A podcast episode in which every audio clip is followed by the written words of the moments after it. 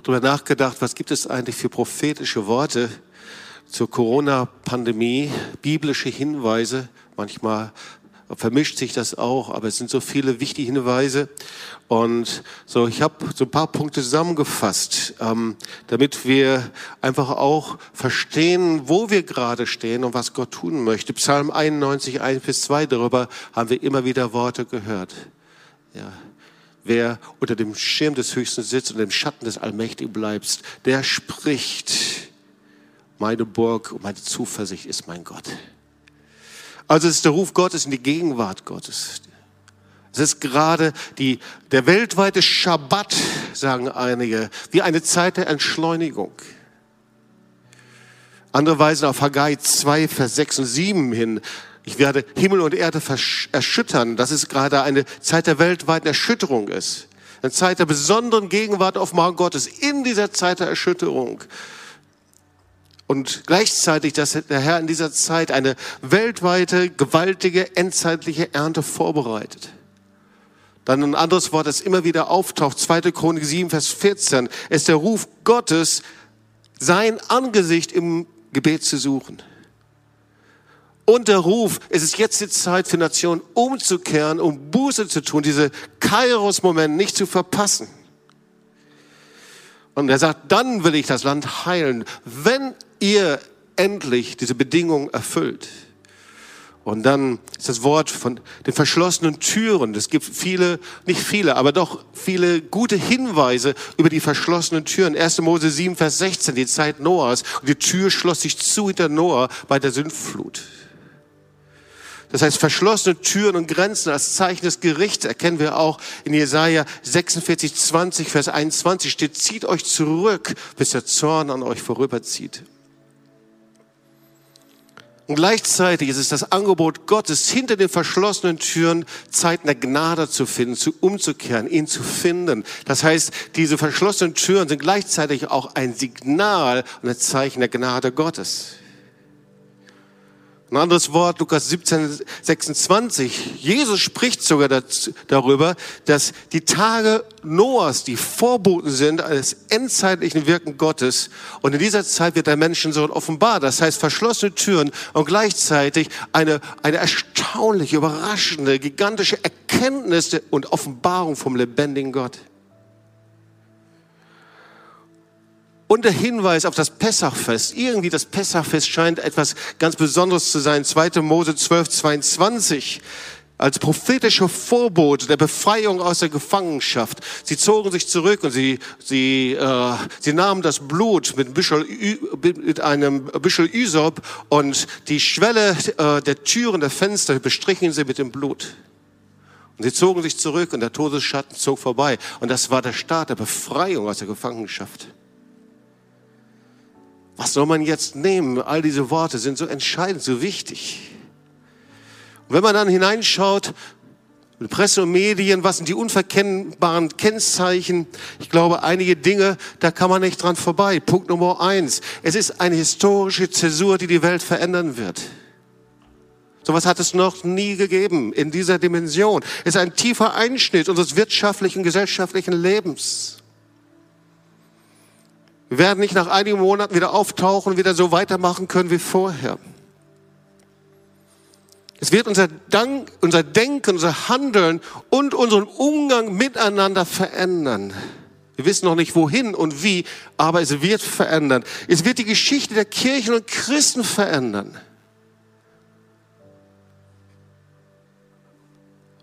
Und wenn man das alles zusammennimmt, dann sieht man, es ist das Ende der vergangenen Zeit und der Beginn einer neuen Zeit. Und ich frage mich, was wird das für eine Zeit sein? Gehen wir auf eine Zeit des Gerichts zu oder eine Zeit der Gnade? Und wenn man sich die verschiedenen Statements und Aufsätze anschaut, dann gibt es immer diesen Kampf, Gericht oder Gnade.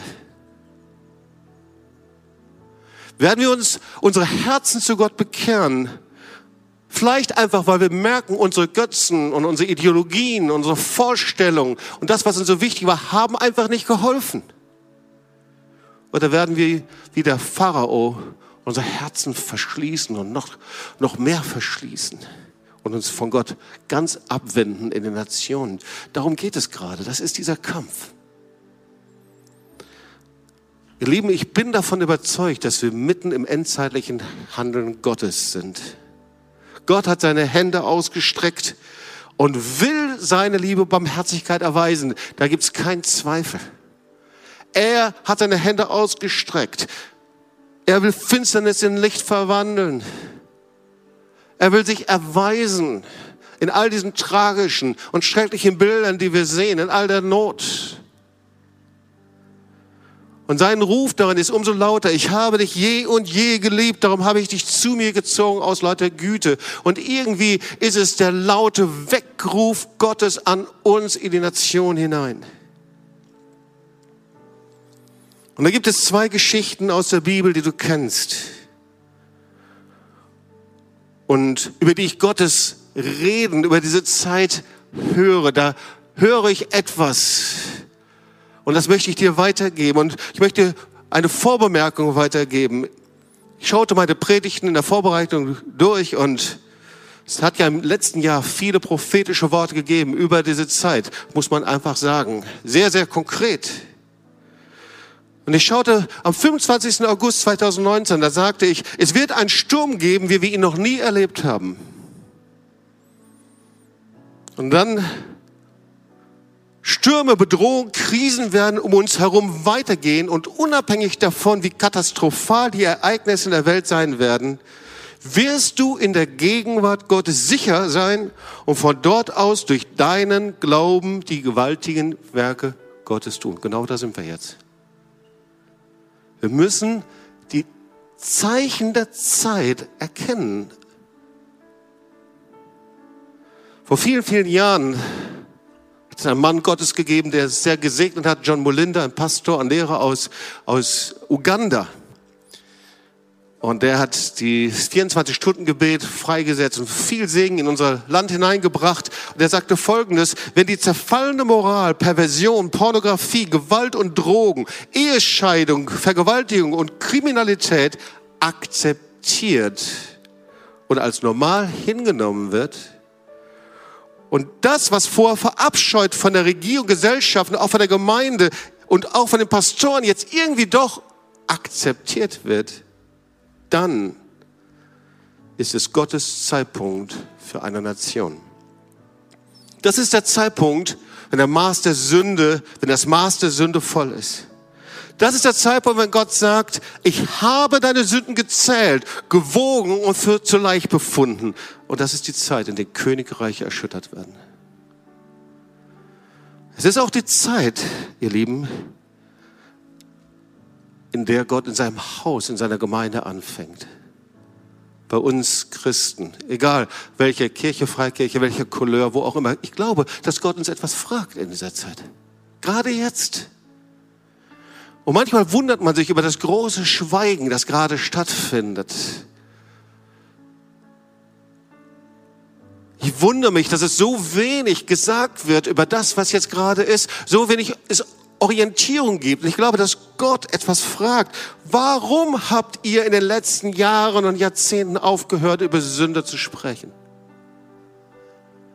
Ich glaube, dass Gott fragt, warum wollt ihr nur noch die schönen Seiten des Reiches Gottes predigen und habt aufgehört, über Gericht zu predigen oder das Gericht sogar zu relativieren? Warum habt ihr aufgehört, über ein heiliges, Gott wohlgefälliges Leben zu predigen? Ich glaube, dass Gott uns fragt, warum habt ihr dem Menschen mehr Ehre gegeben als dem lebendigen Gott. Ich hatte versprochen, zwei Geschichten aus der Bibel.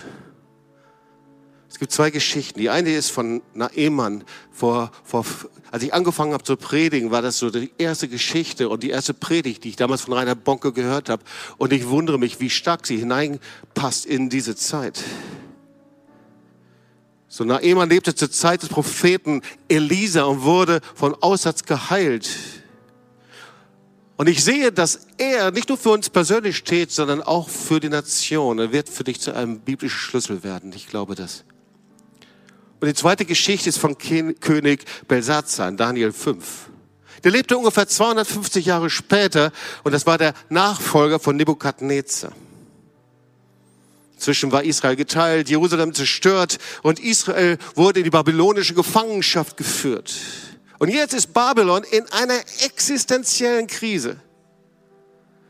Die feindlichen Truppen stehen vor den Grenzen. Die Perser, die Meder. Und das babylonische Reich wird zerbrechen. Und in dieser Zeit der Krise, da passiert etwas. Und da lehrt uns König Belsazar etwas ganz Wichtiges, was Entscheidendes für unsere Zeit. Das ist die Geschichte von Belsazars Gastmahl. Das steht in Daniel 5. Ich denke, viele von euch kennen diese Geschichte. Sie ist sehr einprägsam. Ich will einige Verse daraus lesen und dann die Geschichte wiederholen auch. Auf jeden Fall feierte Belsazar ein Mahl mit tausend seiner besten Leute. Da waren die Regierungsbeamten, alle waren da und sie feierten und Luther schreibt darüber und sie soffen sich voll. Und als er betrunken war, ließ er die goldenen und silbernen Gefäße herbringen, die sein Vater Nebukadnezar aus dem Tempel in Jerusalem geraubt hatte. Und ich will kurz mal einige Verse lesen daraus von Vers 22. Und da steht, du Belsazar warst überheblich gegen den Herrn des Himmels und hast die Becher seines Tempels holen lassen. Ihr habt Wein aus ihnen getrunken, du und die mächtigsten Männer in deinem Reich, deine Frauen und Nebenfrauen. Und währenddessen habt ihr ein Loblied angestimmt auf die Götter aus Silber, Gold, Bronze, Eisen, Holz und Stein. Dabei können diese Götzen weder hören noch sehen noch irgendetwas wissen. Dem Gott ergeben, der dein Leben erhält und dein Schicksal lenkt, hast du nicht Ehre gegeben. Deshalb hat er diese Hand gesandt und diese Schrift geschrieben. Das ist die Schrift, die geschrieben wurde, Mene, Mene, Tekel, Parsin. Und diese Worte bedeuten folgendes. Mene heißt gezählt. Gott hat die Tage deiner Herrschaft gezählt und ihr ein Ende bereitet. Tekel heißt gewogen. Du wurdest auf der Waage gewogen und für zu leicht befunden. Parsin heißt geteilt. Dein Reich wird geteilt und den Medern und Persern gegeben werden. Und wir wissen, dass noch in derselben Nacht dann Belsazar, der babylonische König, getötet wurde. Und ich frage mich, was war denn da eigentlich so dramatisch? Sie nahmen diese goldenen Gefäße und sie tranken daraus, die silbernen Gefäße. Und was waren das für Gefäße? Wir lesen, es waren Gefäße aus dem Tempel.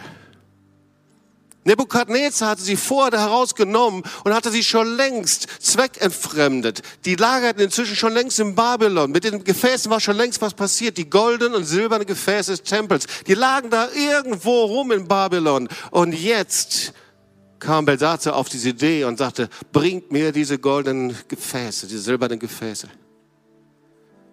Und ich fragte mich, wo kommen die eigentlich her, diese goldenen silbernen Gefäße? Und weißt du was? Ähm, das ist die Geschichte um Pessach herum. Jetzt sind wir wieder bei Pessach. Und da kannst du nachlesen, 2. Mose 3, 22.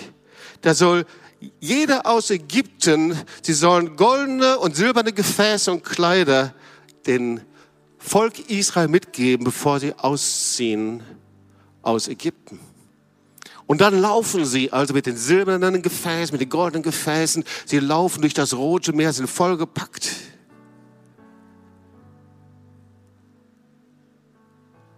Und dann später in Israel sind noch diese, diese goldenen Gefäße da. Der Tempel wird aufgebaut. Ich stelle mir vor, dass diese Gefäße dann gegeben worden sind zum Opfer, zur Ehre. Sie wurden dann zum Teil des Tempelschatzes wird übrigens auch von ehernen Gefäßen gesprochen, die sind aus Kupfer. Das waren die Gefäße, womit man dann diente. Und alles, was da war aus dem Tempel, das war dem Herrn geheiligt. Josua 6, Vers 19. Aber alles, Silber und Gold, samt dem ehernen Gerät, soll dem Herrn geheiligt sein, dass es zu des Herrn Schatz kommt. Alles gehörte Gott. Das war der Weg der goldenen Gefäße. Zuerst Ägypten, das war wie ein Lösegeld. Dann war das ein Teil ihres Wohlstandes. Sie zogen durch die Wüste. Und dann waren die goldenen Gefäße ein Teil des Opfers, weil sie gaben das als Opfer in den Tempel hinein.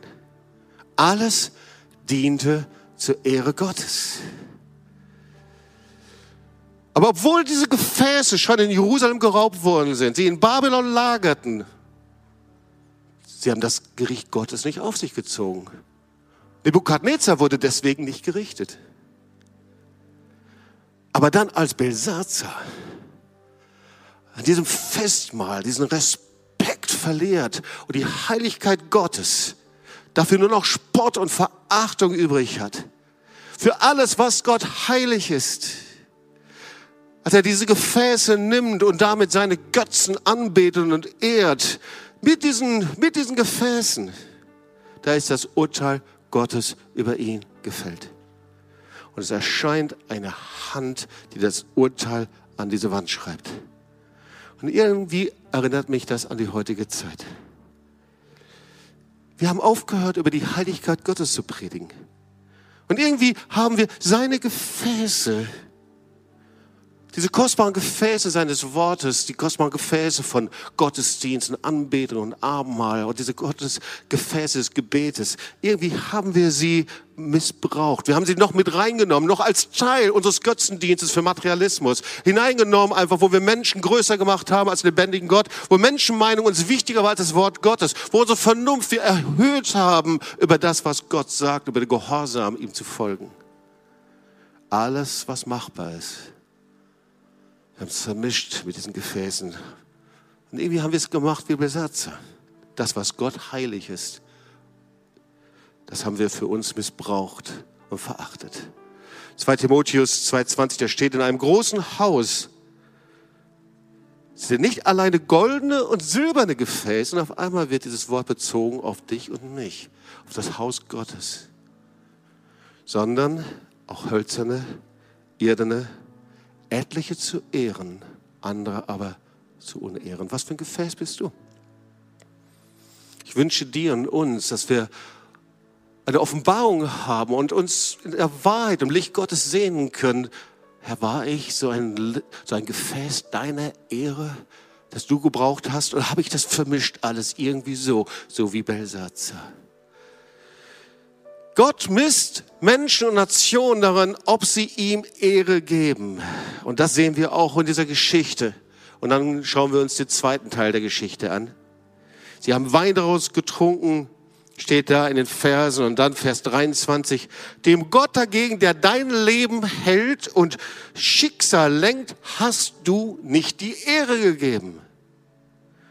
Und dann waren diese Worte, Mene, Tekel, Parsin gezählt. Ich habe die Tage Babylons gezählt und sie sind jetzt vorbei. Ich habe dich gewogen und du wurdest zu leicht befunden, weil du anstatt den lebendigen Gott geehrt hast, hast du deine Götzen, hast du Menschen, dich selbst, dein Geld, deine vielleicht auch humanistische Gesinnung, dein Glauben, deine Ideologie über Gott angebetet und über ihn gestellt. Und deswegen steht das Urteil geteilt. Die Reiche dieser Welt werden gegeneinander gehen, sie werden zerfallen und sich teilen. Und damit sind nicht nur die politischen Reiche gemeint, sondern auch die eigenen Reiche. Das können Wirtschaftsreiche sein, das können äh, Kirchen, Gemeinden sein, Reiche dieser Welt. Lieben, es ist die Zeit, davon bin ich überzeugt, dass Gott uns hinter den Türen unserer Häuser und Wohnungen gerade wiegt. Und schaut, ob wir zu leicht befunden werden. Und das, was die Waage schwer macht, das, was die Ausschlag gibt bei ihm, ist, ob wir ihm Ehre geben. Deswegen ist die Frage, wie gebe ich Gott Ehre? Ich habe dir mal ein paar Punkte aufgeschrieben in der PowerPoint. Ich gebe Gott Ehre erstens, indem ich anerkenne, dass Gott nur ein Gott ist. Höre Israel, der Herr unser Gott, der Herr ist einer. 5. Mose 6, Vers 4. Und 2. Mose 20 von den zehn Geboten. Ich bin der Herr, dein Gott, der dich aus Ägyptenland, aus der Knechtschaft geführt hat. Du sollst keine anderen Götter neben mir haben. Ich anerkenne, dass Gott nur ein Gott ist. Zweite, ich gebe Gott Ehre. Ich anerkenne Gottes Wort und seine Gebote als verbindliche Maßstab für mein Leben. Psalm 119, 112. Ich liebe dieses Wort. Entschieden folge ich deinem Wort. Das soll mein Lohn für alle Zeiten sein. Drittens, ich liebe ihn von ganzem Herzen und den Nächsten wie mich selbst. Du kannst du nachlesen, Matthäus 22, Vers 37. Was ist das höchste Gebot, fragen die Jünger Jesu. Liebe den Herrn, dein Gott, von ganzem Herzen, mit ganzer Seele und mit ganzem Verstand. Wie gebe ich Gott Ehre? Indem ich heilig lebe, weil Gott ein heiliger Gott ist. Das ist der vierte Punkt. Der fünfte Punkt ist, du kannst es zu Hause nachlesen, Römer 1, Vers 16. Ich ehre Gott, weil ich mich, wenn ich mich des Evangeliums nicht schäme, ich schäme mich des Evangeliums nicht, denn es ist eine Kraft Gottes. Ich gebe Gott Ehre und dann bekenne ich Jesus Christus als Herrn oder Löser. Sechster Punkt.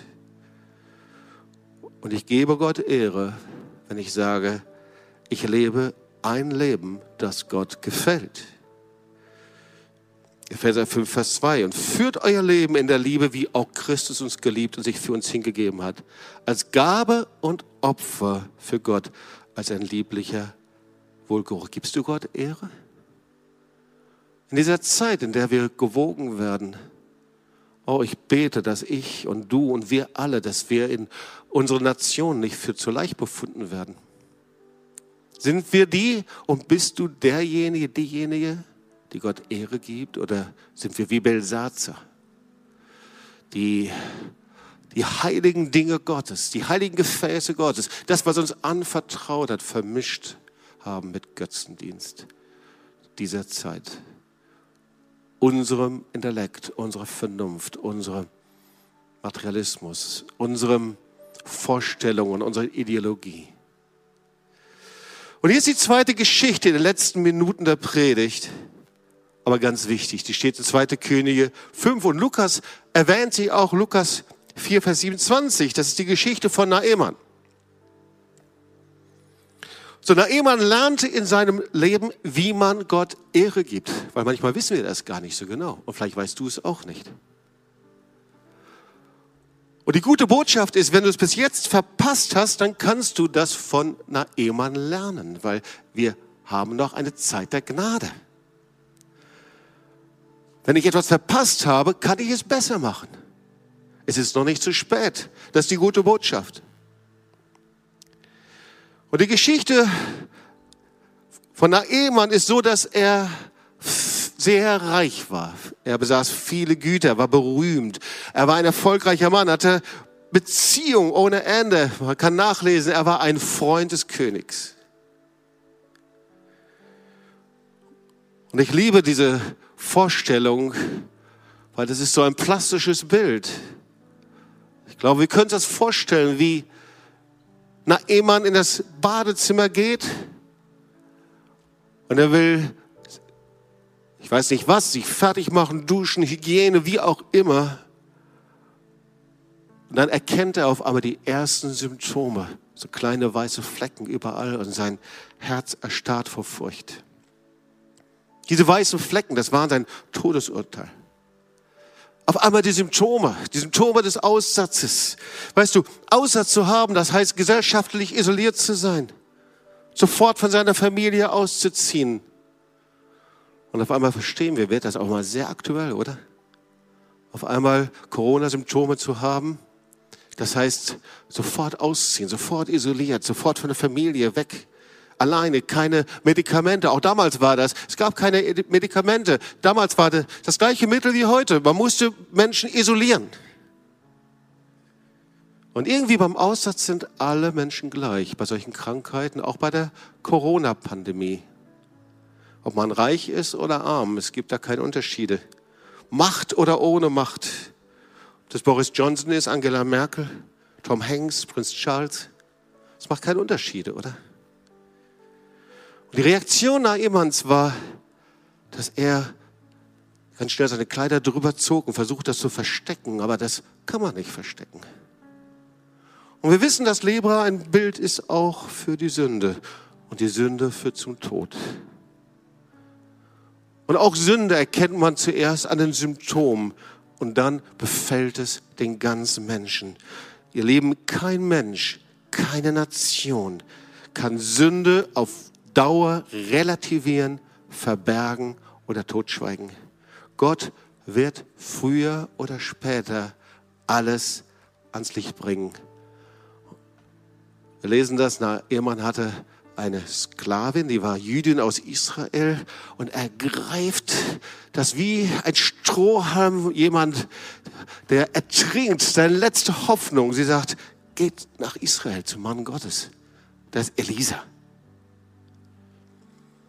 Zum Ende der Predigt wollen wir von Naaman lernen. Er machte drei Fehler. Wir wollen diese drei Fehler nicht machen, oder? Der erste Fehler war, er versuchte sich Heilung zu erkaufen. 2. Könige 5, Vers 5. Da ist also der König von Aram, das ist also der König von Naeman, der sagt, geh nach Israel, ich schreibe dir einen Brief, ich gebe dir 10 Zentner Silber, 6000 Schekel Gold und 10 Feierkleider. Er denkt, er kann das erkaufen. Und da muss ich auch an diese Zeit denken. Wir können versuchen, alles Geld zu investieren. Wir können Milliarden ausgeben, um die Wirtschaft zu stärken. Aber wir werden Heilung nicht erkaufen können. Wir können Rettung nicht erkaufen. Wir können ebenso unsere Rettung und Erlösung nicht erkaufen. Und Gott sagt, ich will euer Geld nicht. Es ist gut, wenn Wirtschaft gestärkt wird, gar keine Frage. Aber ich will euer Geld nicht, sagt der lebendige Gott. Ich möchte dein Herz. Er sagt das zu dir. Ich möchte nicht deine Kraft, deine Leistung, dass du funktionierst. Diese Zeit, ich möchte dein Herz haben. Weil ich mein Herz dir auch geben möchte. Der zweite Fehler, na, jemand ging zur falschen Adresse, zum falschen Ort, zur falschen Person. Das können wir nachlesen, 2. Könige 5, Vers 7. Er ging zum König von Israel, der las den Brief, zerriss seine Kleider, sagte, bin ich denn Gott, dass ich töten und lebendig machen kann? Wie soll ich den Mann vom Aussatz befreien? Ja, wir gehen zu Ärzten und, und, sind dankbar für ihre Kunst und wirklich für das, was sie leisten gerade in Krankenhäusern. Wir gehen in die Apotheken. Wir hoffen auf Medikamente in den neuesten Technologien. Viele sind genauso verzweifelt, wie Naemann war. Aber horche, viele suchen verzweifelt nach dem Frieden Gottes in dieser Zeit, weil was niemand geben kann, kein Mediziner, kein Arzt, kein Philosoph, kein Philosoph, niemand kann dir den Frieden mit Gott geben. Niemand kann dich retten, das kann nur Jesus Christus. Keine Organisation kann dich retten. Keine Kirche kann dich retten. Keine Philosophie, kein Mensch kann dich retten. Nur Jesus, der Retter, Erlöser. Er kann dich retten und er ist hier. Er ist nicht vor deiner Tür. Er steht nicht einfach nur irgendwo, sondern er ist direkt dort, wo du ihn einlädst und bereit bist, ihm zu begegnen. Und der dritte Fehler, na, jemand hatte falsche Vorstellungen. Er kam dann zu Elisa schlussendlich mit viel Silber und Gold und wollte sich das erkaufen. Und Elisa sagt einfach nur, okay, er schickt einen Boten und sagt, geh einfach zum Jordan und tauch dich, sieben, tauch dich siebenmal dort unter. Und der Ehemann ist sauer, ist zornig und sagte, ich meinte, er sollte selber kommen. Und er hatte eine Vorstellung, wie Gott es tun wird. Und genauso ist das mit unseren Vorstellungen, wie Gott Dinge tun soll. Wir haben Vorstellungen, wie Gott uns begegnen kann. Wir haben Vorstellungen und wollen Gott Vorschriften machen. Und um ein Haar hätte er es verpasst. Schau mal, wenn du da bist gerade und hörst dieser Predigt zu, wenn du hier bist und sagst, ich brauche eine Berührung in meinem Herzen, ich brauche Jesus, ich brauche Rettung, ich brauche Erlösung. Wenn du möchtest, dass er deine Gedanken berührt, wenn du möchtest, in dein Leben hineinkommt, dir als Herr und Erlöser begegnet, dann musst du seine Voraussetzungen erfüllen. Und er wird sofort kommen. Dann leg doch deine Vorstellungen und deine Gedanken nieder, wie das geschehen sollte, in welcher theologischen Weise, in welcher Prägung, sondern mach das doch einfach so, wie das Wort Gottes sagt. Wirf deine eigenen Meinungen, Vorstellungen einfach über Bord und erklär einfach nur mit einem kindlichen Gebet, dass du ihm begegnen möchtest. Und er wird sofort kommen. So tauchte er in den schmutzigen Jordan. Einmal, zweimal, dreimal. Er war so innerlich sauer. Er hat gesagt, überall gibt es viel saubere Flüsse. Aber diesen Jordan und nochmal und nochmal, siebenmal. Und sein Fleisch wurde wieder heil. Er wurde gesund. Hier steht, das Fleisch wurde heil wie das Fleisch eines jungen Knaben. Und er wurde rein. Der Jordan, und damit beende ich die Predigt, steht in der Bibel mit seinen Überflutungen für Tod. Und was machte da Naaman? Was lernen wir vor ihm? Wir lernen, wir können Heilung und Rettung nicht erkaufen. Das zweite ist, wir lernen, wir dürfen nicht zu falschen Adressen gehen. Aber das dritte ist, wir lernen auch, dass wir uns von unseren Vorstellungen nicht bestimmen lassen dürfen. Aber was macht Naaman? Naaman gibt Gott Ehre, indem er sein ganzes Leben, alles, was er hat, in die Hände Gottes legt. Und ich will dich fragen, willst du das auch? Ist jetzt die Zeit, dass wir Jesus Ehre geben. Dem Vater, Sohn und Heiligen Geist. Na, Ehemann übergab sein Leben völlig in die Hände Gottes.